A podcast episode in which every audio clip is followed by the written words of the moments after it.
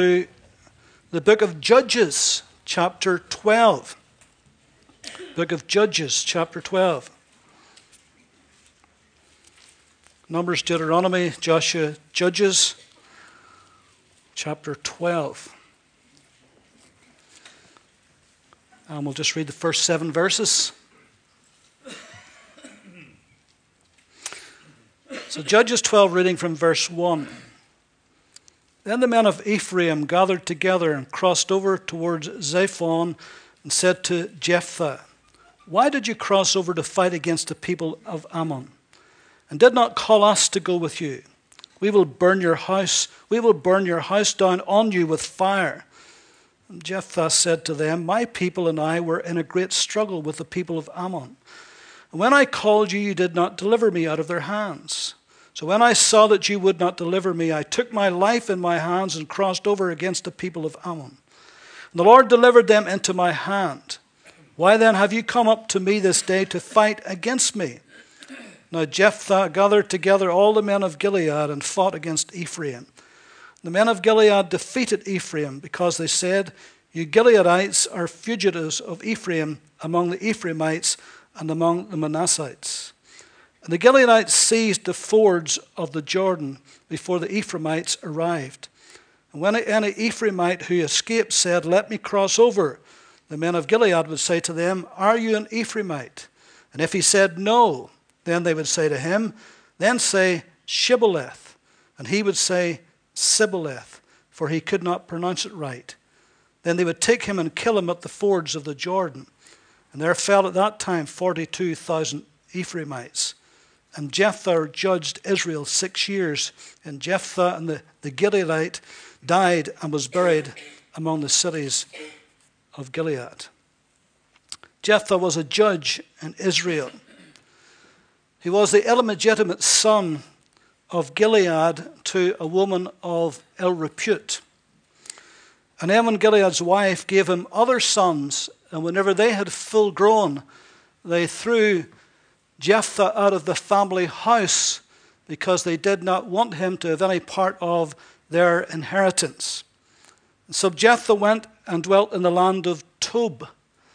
And uh, while he was there, there gathered around him uh, men of questionable character, a bit like David in the cave of Adullam.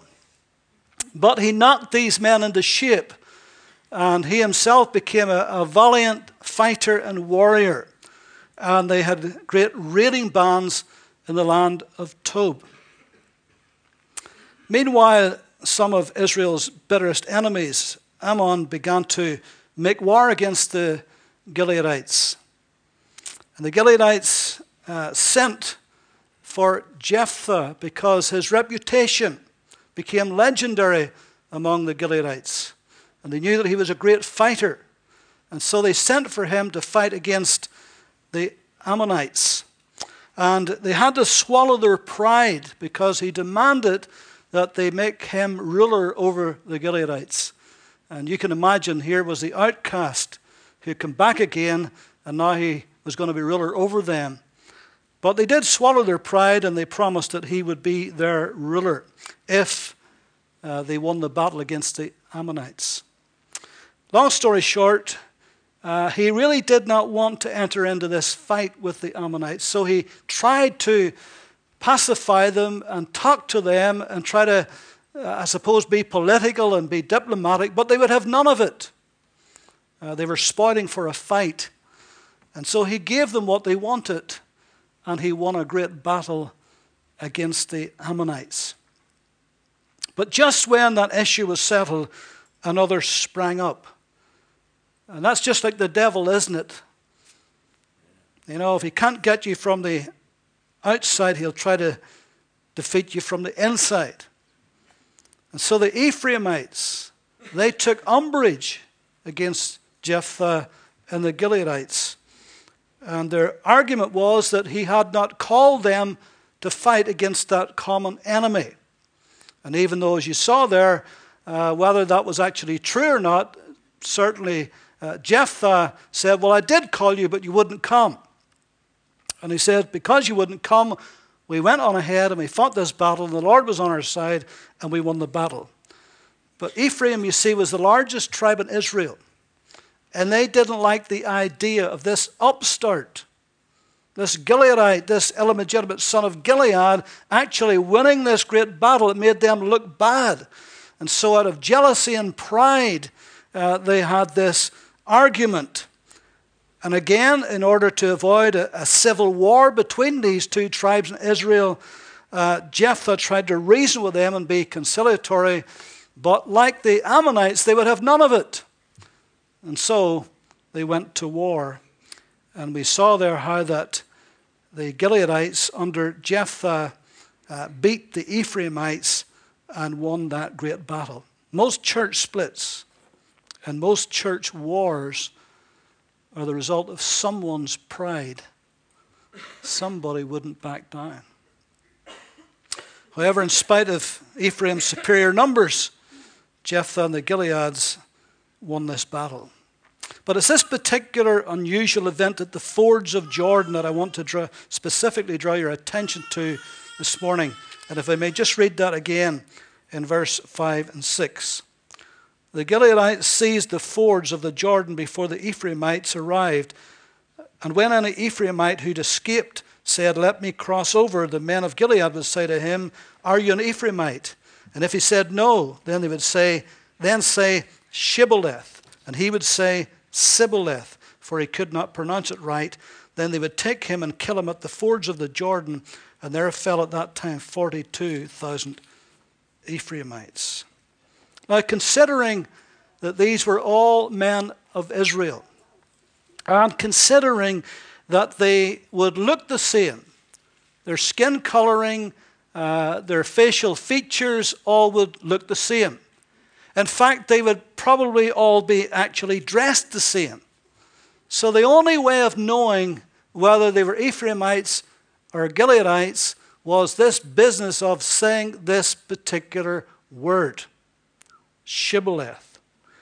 And even though their language was the same, yet there was a difference, a slight difference in their accent or their dialect. And the Ephraimites couldn't quite pronounce Shibboleth the way that the Gileadites could. The Gileadites would say it with a hard S, Shibboleth. The Ephraimites could only say it with a soft S, Sibboleth. And as soon as they did that, it gave away who they were. Their shibboleths betrayed them. Their speech, their language, what they said actually betrayed. It showed who they really were. Whenever Peter was out in the courtyard, whenever Jesus was being tried, you remember how he denied him three times? And how that, uh, first of all, a little girl came to him and said, Weren't you one of them? And he said, No, no, no, not me. Then somebody else came, I, I think I saw you with them. No, no, no, not me. And then one said, It was you, because your speech betrays you. Because he was from Galilee, he was from Bethsaida, he was a fisherman, he was a countryman, in fact. And here he is in the big city in Jerusalem. And how many people know that country people speak different than city people? And so even his very speech betrayed him. I've said this to you before, I'm sure it bears repeating. Many, many years ago, I was in Toronto, in Tammy City, and I was getting a bus ticket to take me to Chicago, Illinois. And I, uh, they told me it was in, it was in Chinatown, Toronto was the area and I'm standing in Chinatown, Toronto. Here I am from Northern Ireland, asking for a bus ticket at the ticket desk. There were several people behind ticket desks in a row, and I'm just standing in this line here. And as soon as I asked for my ticket, I don't know what I said or the conversation I had, but a head popped up. One of the ticket sellers farther down the row, he pops up his head and he says, Do you know where Wilson's Row in Ballyclare is? Not only did he recognize I was from Northern Ireland, he knew the very town I was from. My shibboleth betrayed me. I couldn't hide it. Something came out that he recognized. That's a Ballyclare man. remember one time reading the Belfast Telegraph about a man. He was standing in Bondi Beach in Australia, and he was at an ice cream seller. And he says there was a line of us. And he says, I didn't know anybody. Certainly didn't know the man in front of me. And he didn't know me. And nobody was saying anything until you got to ask for what you wanted. So he says, The man in front of me said, Two pokes, please.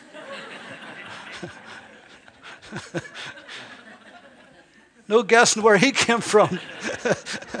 Needless to say, the man in Bondi Beach had no idea in the world what two pokes were.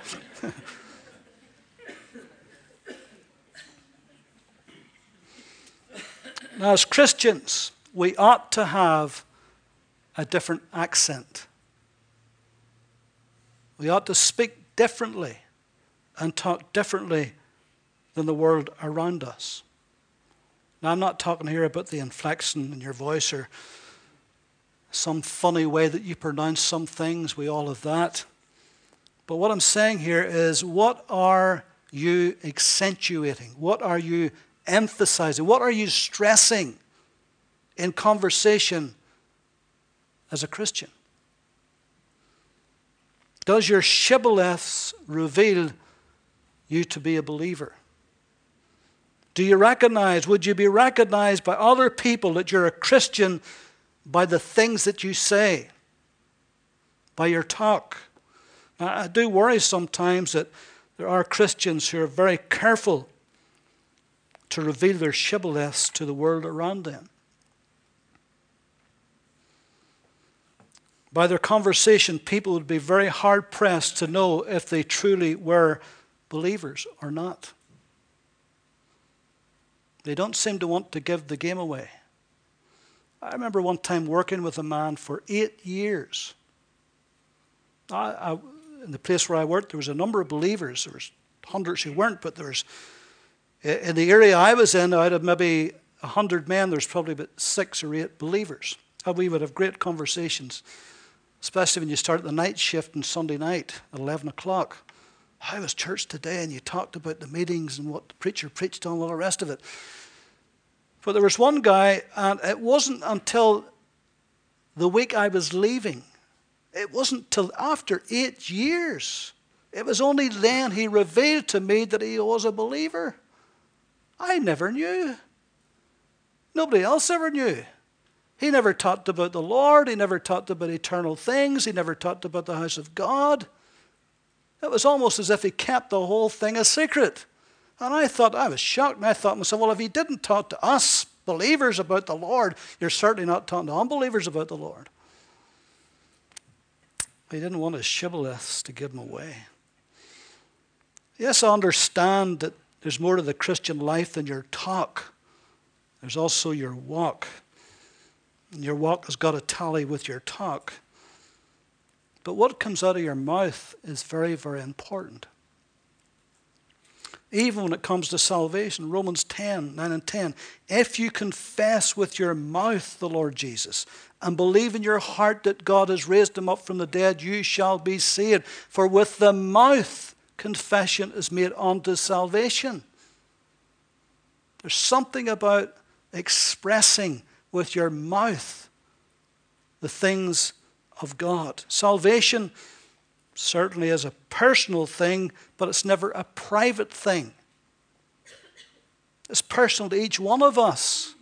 Each one of us has different testimony that's personal to us, but it's not a private thing. It's something that we talk about. We talk about the Lord, we talk about the things of God. Our speech reveals a lot about us, does it not? Luke 6:45 a good man out of the good treasure of his heart brings forth good. An evil man out of the evil treasure of his heart brings forth evil. For out of the abundance of the heart his mouth speaks. If it's in your heart, it'll come out over your lips sooner or later. Even accidentally, it'll pop out, won't it? It's not a big distance from your heart to your mouth, sure it's not. And sooner or later, it's going to come out. So let's make sure the right thing comes out. Psalm 45 and 1 My heart is overflowing with a good theme I recite my composition concerning the king. My tongue is the pen of a ready writer. Ecclesiastes 10 and 12 the words of a wise man's mouth are gracious. Hmm. Are our shibboleth gracious?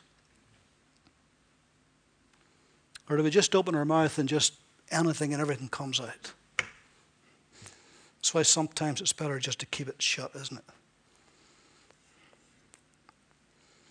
Jesus, they said about Jesus, they wondered at the gracious words that proceeded from his mouth. Never man spoke like this man. He spoke with authority, not as the scribes. No wonder Peter said, Lord, where else can we go? You alone have the words of eternal life. Jesus was very, very careful about how he spoke and what he said, and when to speak up and when to shut up. Huh.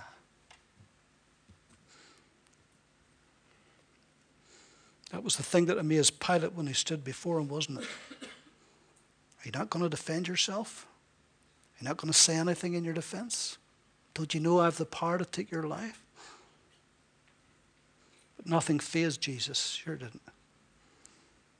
He spoke up when he needed to speak up, and he kept quiet when he needed to keep quiet. Colossians 4 and 6 says, Let your speech always be with grace, seasoned with salt, that you may know how, to, how you ought to answer each one. Let your speech always be with grace, seasoned with salt. Salt stops corruption, doesn't it? And even though our words are to be gracious, yet there's going to be times when we're going to have to say things that are salty, that will stop corruption. Salt often was used in a wound to bring healing. Ephesians 4:29 Let no corrupt word proceed out of your mouth, but what is good for necessary edification, that it may impart grace to the hearers. And so our speech reveals a lot about us. Certainly revealed a lot about Jesus, didn't it? They were amazed about how he spoke. Peter's shibboleths betrayed him over and over and over again. A shibboleth of pride that night in that room where they were having the Last Supper. When they all arrived, someone normally would have been there to wash their feet, having walked the dusty roads. But nobody was there to do that. No servant was there. So Jesus waited to see which one of them would be the servant and wash the feet. But none of them would do it.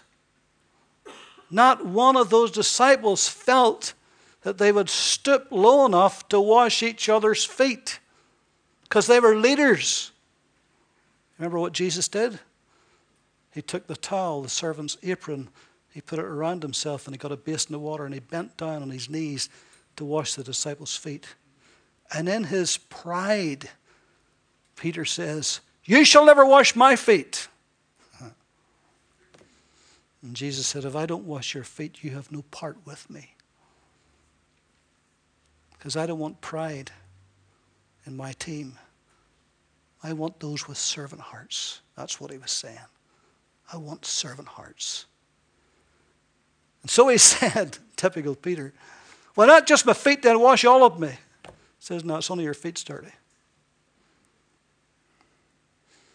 But you see, it was his pride that was his shibboleth that gave him away, wasn't it?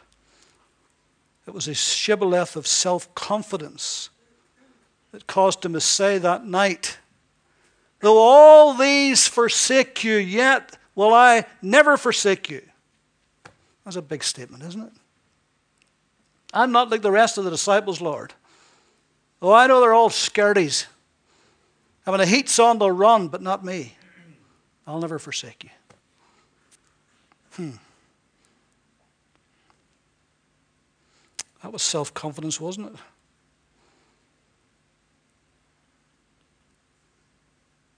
The shibboleth of ignorance caused him to say to Jesus, Jesus was telling him about he was going to have to die. And in his ignorance, he said, Not so, Lord. This shall not be done unto you. Be it far from you, Lord. This shall not be done unto you. Hadn't got a clue what he was saying. Not a notion completely spiritually ignorant when it came to the mission that Jesus had come to do. He'd been around them a long time. Jesus had told them, but they didn't get it. Just didn't get it. Couldn't understand how a Messiah could die. He's here to kick the Romans out. He's here to be a great military, political leader, to lead our nation from the bondage of Rome.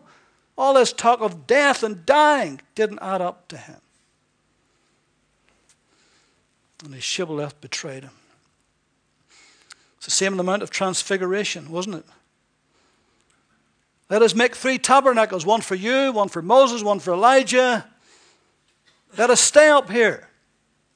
This is wonderful. This is exciting. And God spoke from heaven and says, This is my beloved Son, hear him. Again, Luke's gospel, tells us that Moses and Elijah were speaking to Jesus about his decease and the things that he would accomplish at Jerusalem.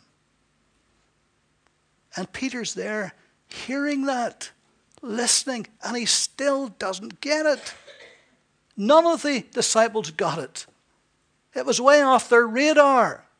Surely this must be a mistake. I can't be hearing this. They're all in denial because they were ignorant. Then a shibboleth of fear that caused him to say, when he was warming his hands around that fire, I never knew the man. And then the rooster crowed. And he realized to his shame what he had done. But it was fear. That big proud boast. If everybody leaves you, I'll be the only one left. And here he is saying, I never knew the man. a shibboleth of fear. But now I see Peter on the seashore that morning when Jesus took them aside. And he took Peter aside and he asked him three times, Peter, do you love me? And all of that pride and all of that self confidence is gone. Stuffing has been knocked out of him. He's been humbled to the dust, and he knows it. No proud bragging this time. Lord, you know that I am very fond of you. Couldn't even say I love you. See him on the day of Pentecost, preaching that wonderful sermon about the death and the resurrection of Christ. And all of that fear and all of that spiritual ignorance is gone. It's gone forever. He knows why Christ came. He knows what the mission had been now. He understands it now. He's filled with the Holy Ghost. what a message he preaches. He's got a different shibboleth now, hasn't he? His language has changed. His words are different. And whenever we become believers, there's something changes in us. Lots of changes, and one of them is how we talk, isn't it? Do you know that Colonel Sanders, the late Colonel Sanders, Kentucky Fried Chicken fame, he became a believer late on in life, by the way. My former pastor preached in the church where he was a member. And the pastor of that church said, when he got saved, he came to me and says, I want to give my tithe to this church. Can you imagine Colonel Sanders' tithe? but he said he stood up in this church behind this pulpit, he says, and he gave his testimony. And he openly admitted that he was the most foul mouthed, blasphemous man that you could ever meet until Christ saved him. Then he had a different language. And he gives us a different language, doesn't he? Something changes about our words.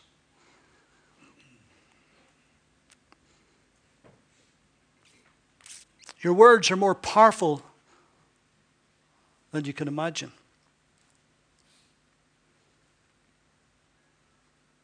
They have much more power than we even think. This is why we've got to be careful what we say. Proverbs 18:21 Death and life are in the power of the tongue, and those who love it will eat its fruit. Hmm. That's big, isn't it? Death and life. There's no small stuff there, sure there's not.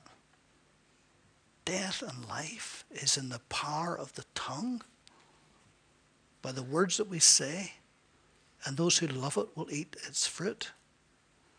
So, what fruit are we eating? Fruit of death or the fruit of life? What do we love? What do we like to talk about? Hmm? When you're in conversation, what do you like to talk about? Well, I know we've got to talk about lots of things. Make small talk and common talk and talking about family and talking about job and talk about the weather. Lots of things to talk about. But do we talk about spiritual things too? Is that part of our vocabulary? Would anybody know we're a believer in the workplace? Would our neighbors know? Would our friends know? Would our family know? Death and life are in the power of the tongue. Those who love it will eat its fruit. It's got much more power than you can ever imagine. This is why the Bible has much to say about what we say. Because what we say is going to affect not only ourselves, it's going to affect those around us, isn't it? Hmm? Isn't that true? Just doesn't stop with us? Sure, it doesn't. But those whom we talk to, we associate with. What are we known for? Say, well, I start talking to the Lord, people won't talk to me will avoid me. Well, some may. So be it. But then there's others that will be drawn to it.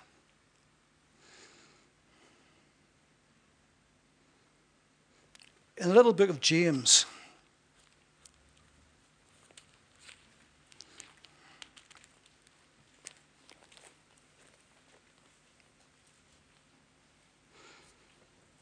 chapter 3. My brethren, let not many of you become teachers, knowing that we shall receive a stricter judgment. For we all stumble in many things. If anyone does not stumble in word, he is a perfect or a mature man. Able also to bridle the whole body. Indeed, we put bits in horses' mouths that they may obey us, and we turn their whole body. Look also at ships, although they are so large and are driven by fierce winds, they're turned by a very small rudder wherever the pilot desires. Even so, the tongue is a little member and it boasts great things. See how great a forest a little fire kindles. And the tongue is a fire, a world of iniquity. The tongue is so set among our members that it defiles the whole body and sets on fire the course of nature and it is set on fire by hell. For every kind of beast and of bird, of reptile and creature of the sea is tamed and has been tamed by mankind, but no man can tame the tongue. It is an unruly evil full of deadly poison. With it we bless our God and Father, and with it we curse men who have been made in the similitude of God. Out of the same mouth proceed blessing and cursing. My brethren, these things ought not to be so. Does a spring send forth fresh water and bitter from the same opening? Can a fig tree, my brethren, bear olives, or a grapevine bear figs? Thus no spring yields both salt water and fresh. Ah. No man can tame the tongue unless by the grace of God, by the Spirit of God. And this is part of what the fruit of the Spirit does. It changes our language, how we talk. All of us, I'm sure, without exception, has been caught out by our tongues, haven't we? Our shibboleth betrayed us. We were doing so well. We were being ever so careful. But then it popped out in the heat of a moment, when the red mist descended, hmm?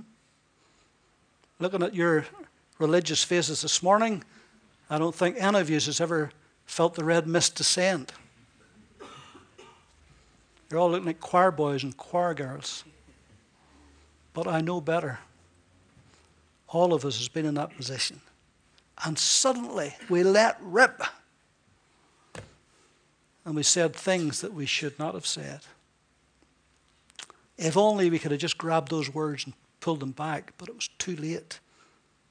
They're gone. And they've reached their target.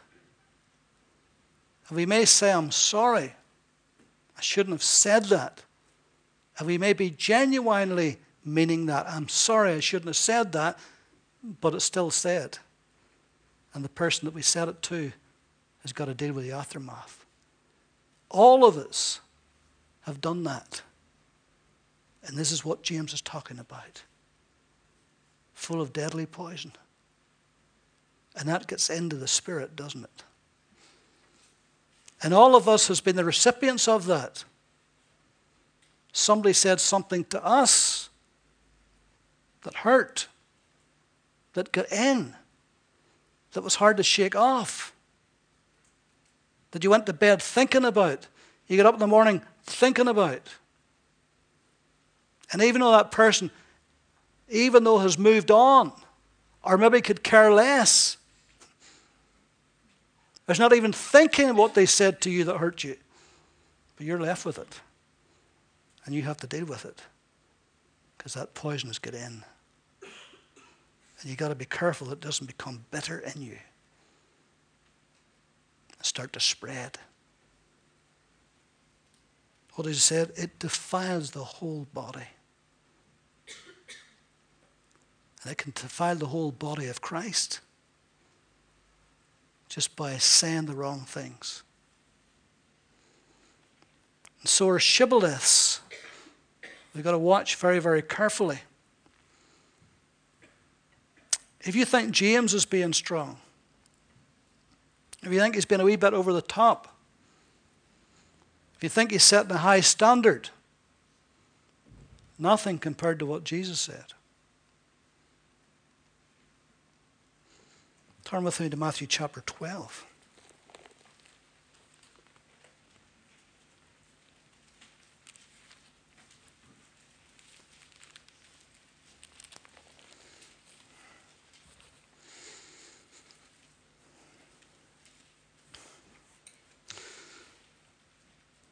verse 33 either make the tree good and its fruit good, or else make the tree bad and its fruit bad. For a tree is known by its fruit. Brood of vipers, he's speaking here to the scribes and Pharisees. Brood of vipers, how can you, being evil, speak good things? For out of the abundance of the heart the mouth speaks. A good man out of the treasure of his heart brings forth good things, an evil man out of the evil treasure brings forth evil things. Now listen to this. But I say to you that for every idle word men may speak, they will give account of it in the day of judgment. That's a scary thought there, isn't it? You think James is being tough? For every idle word men may speak, they will give account of it in the day of judgment. For by your words you will be justified, and by your words you will be condemned. Whew. You know, when you read that half a dozen times and think about it, it gets worse. You began to think about some of the idle words that you spoke. Some of the stuff that comes out of our mouth sometimes, not too good. You think, boy, will I have to give an account of that? Well, that's what Jesus said. Unless we repent of it. Unless we say, I'm sorry, I'm truly sorry I said that.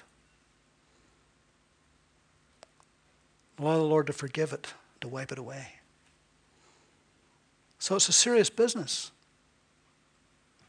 Those 42,000 Ephraimites, just one letter cost them their lives. Just the difference between saying Shibboleth and Sibboleth cost them their lives. Made all of the difference. Because this affects our spiritual lives. If we don't tame the tongue, it will affect your spiritual life big time. You cannot live a spiritual life and allow your tongue to run riot. You can't. It doesn't work. Your spiritual life will suffer because of it, apart from everybody else around you suffering. But your spiritual life will suffer damage, great damage. It'll kill your spiritual life. You have to tame the tongue. So, what are our shibboleths today? What is our talk like? If we're around unbelievers, are we like the chameleons? Do we just want to blend in that they don't know any difference? Or are we different?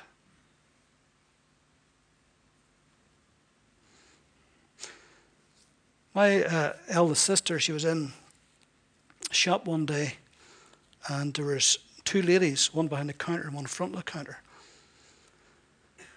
And they're in a conversation. And she says, as I stood there, she says the name of Jesus was being used over and over and over again, just as a swear word. So she said, I stood for a minute or two and I, I could take this no longer. So she says, Excuse me, ladies. I hear you're talking about a dear friend of mine. They looked at her as if to say, What? You're talking about a dear friend of mine, the Lord Jesus Christ. And you're blaspheming his lovely name. Why are you doing that? and she says, Immediately, the whole conversation changed. And she says, one in particular apologized. Said, I'm very sorry. I'm very sorry. I, I didn't realize. She says, No, well, I, I thought that the way you were talking so loosely about him. But he's my dear friend because he died on a cross for me and he died on a cross for you too.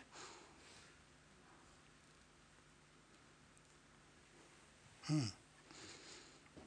What's her shibboleth like?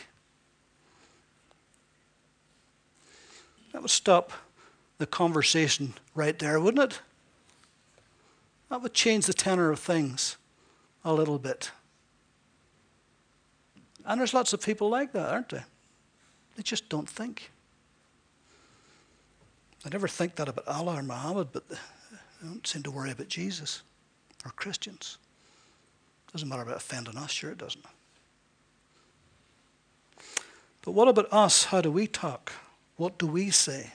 What are our shibboleths? What betrays us as Christians? What gives the game away? Hmm. Isn't it nice if you're in conversation, maybe with a total stranger, and you just happen to say something that they pick up on, and then you realize, and they say, Oh, you're a Christian? Because you just said something that they recognize, because maybe they're a believer too. And it's lovely when that happens. But it's even nicer if it's an unbeliever and you say something and they pick up on it because the Spirit of God's been convicting them. And the Spirit of God's been dealing with them about eternal things. And just in your conversation, just one little word you said, they just picked up on that.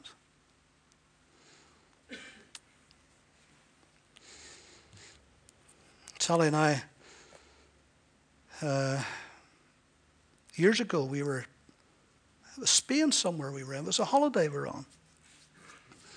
And it was one of those where typically, you know, the next morning, first thing, or was it the day you arrived, one or the other, where the the person who's supposed to look after you in your holidays, you know, the rep, they get you together and and you know they give everybody drinks and then they talk to you, but they're trying to sign you up for something. That's basically what they're doing. They're trying to sign you up for a trip or something.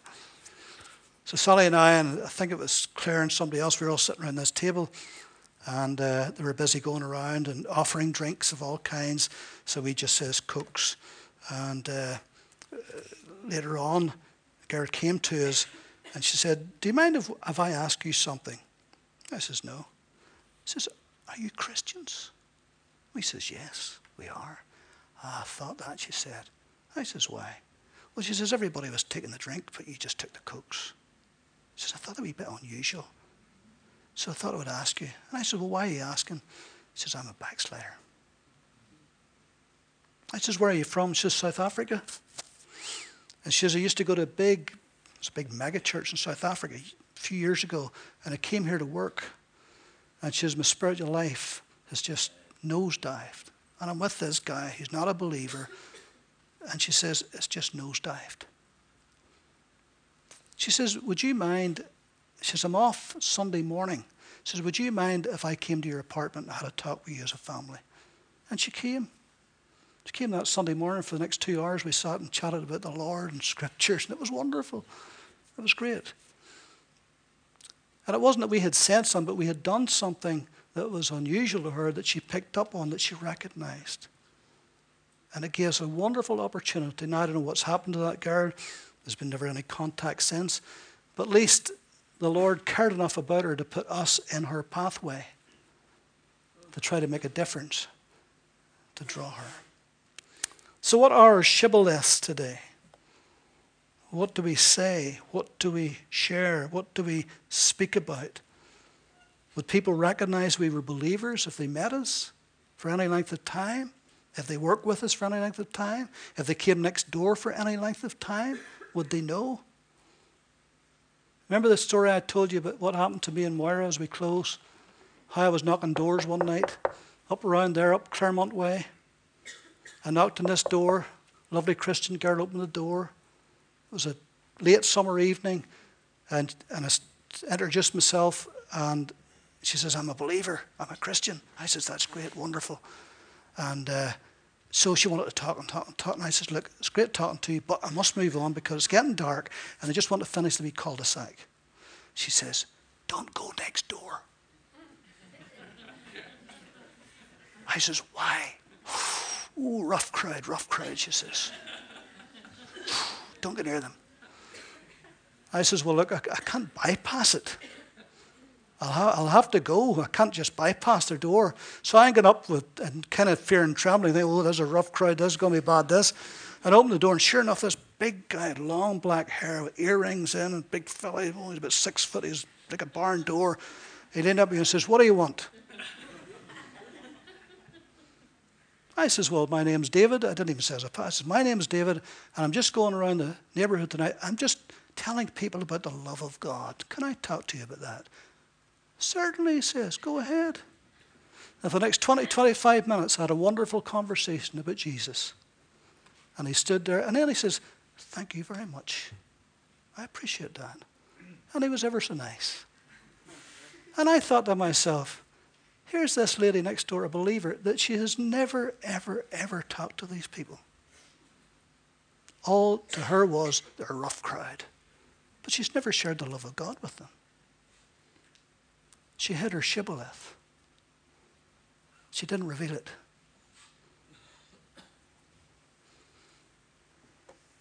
It's amazing what you say reveals who you are. Amen? Let's pray.